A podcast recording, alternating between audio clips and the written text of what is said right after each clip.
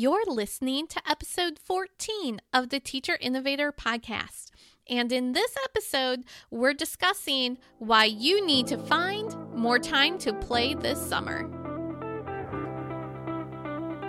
Hi, I'm Jamie Hand, Innovation Learning Coach, and I'm a part of a group of innovative educators who are looking to transform the way our students learn and, in the process, rediscover our joy of teaching. This is the start of a new conversation about meaningful innovation that authentically transforms the way we teach. Innovation is not something we do, but rather is a way of being. We are teacher innovators, and there has never been a more exciting time to be an educator. I'm glad you're here.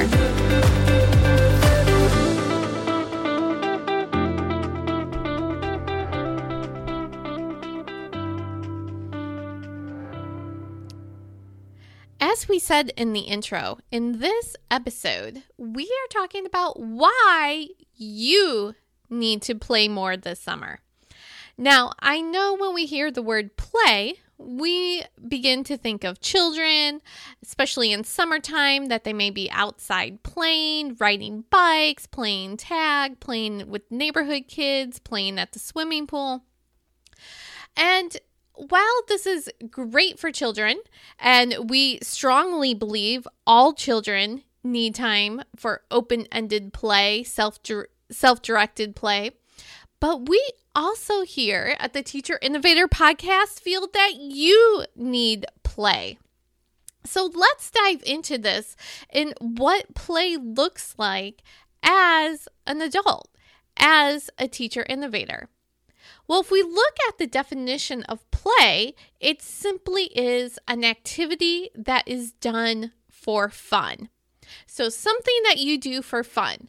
So, just take a moment and think about what are things you enjoy doing? What are things you enjoy doing for fun?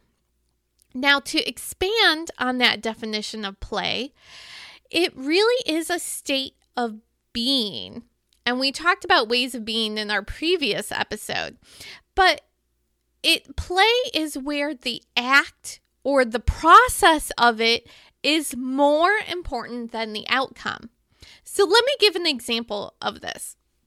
Let's say that your creative outlet is painting and you like to journal and create an art journal. So, painting in your journal, that would be a state of being for play. You are playing with the different paint, experimenting, versus painting a new color in your dining room. Okay, so here we have the same act of painting, but one is for play in your journal, and one is for the outcome, changing the color of your dining room. Now, there's no right or wrong, or one is better than the other, but our point is that when we're doing something for fun, something for play, it is more about the act, it is the process, it is the experimentation, rather than just focusing on the outcome. So think about the things that you enjoy doing.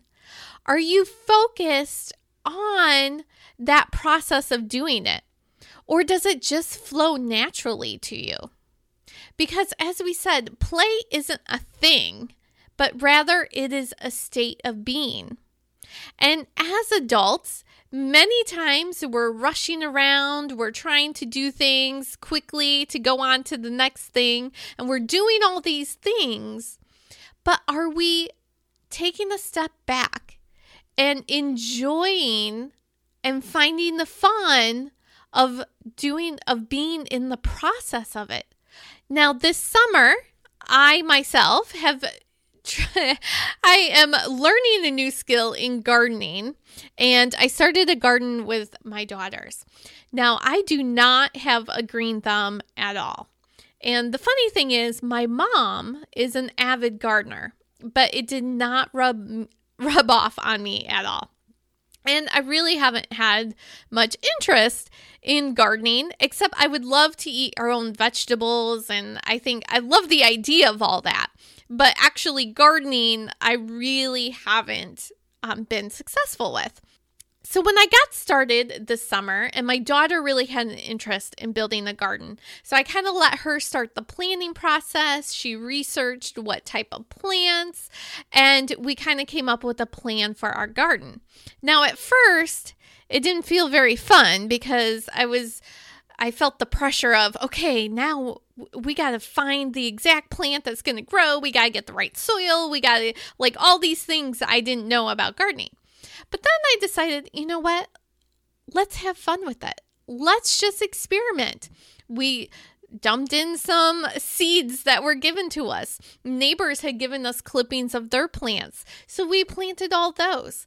And now it feels more like play because we are just experimenting and observing what happens. We have our first sprouts. It's very exciting. And we are daily, you know, as we're watering them, we're looking to see what's new. Have they grown taller? What's sprouted overnight? And so it really has become a more enjoyable process for me. So, this is one way of if gardening, I started with just thinking of the outcome. Like, I want to have these vegetables and grow all these things. And it really didn't feel fun. But now that we've just taken the focus out of the outcome and we have put our focus into the process of it. Like, what changes do we observe? Now it feels more fun. Now it feels more playful. And so our gardening our garden is the result of that. It is starting to sprout.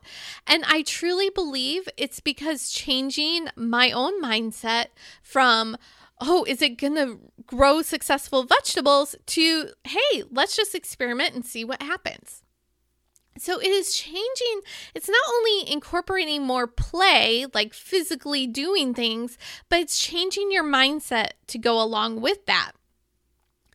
And so the reason why this is so important is because I believe play helps you rediscover and reignite your passion and purpose as teacher innovators, we need to take these summer months to really reset and refocus and reignite our own passion and purpose. So when that new school year rolls around, we are excited to dive in and get started. Now, there is a book called Creating Innovators written by Tony Wagner.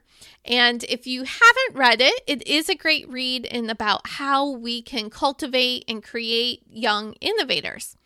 And it's in this book, he brought up this concept of play leads to passion, which leads to your purpose. And so, taking that concept that we need play to discover what our passions are, what makes us excited, then that leads us to discover what our purpose is. Now, if you're a teacher innovator, you probably have a similar purpose that you want to inspire young learners. You want to educate and inspire all these young learners that can go on and change the world. But I see this cycle as a continual cycle that we need play continuously to keep that passion going, to keep our purpose strong. And from all of that is how we live with joy, how we rediscover our joy.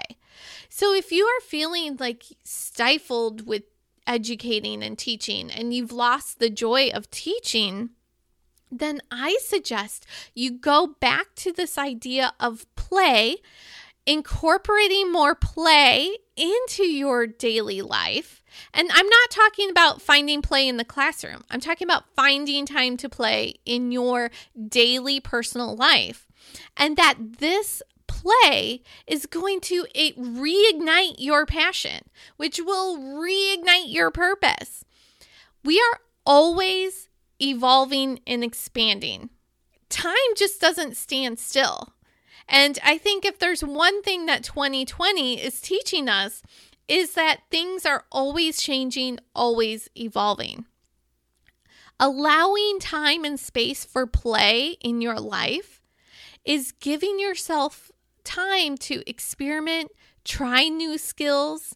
It can help move you out of your comfort zone so you, as a human being, can evolve and expand.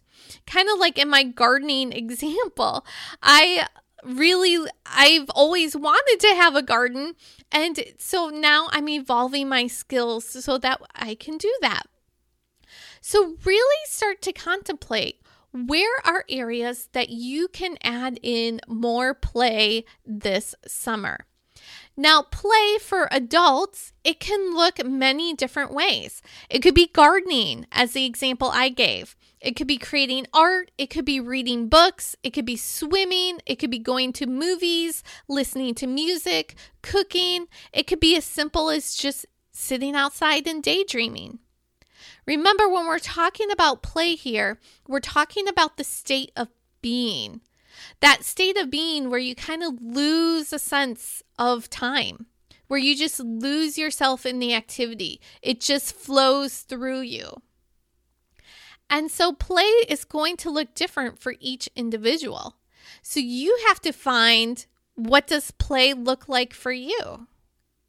And maybe you want to play and experiment and try a new skill. I just want to ask you and have you reflect on how can you add more play into your life?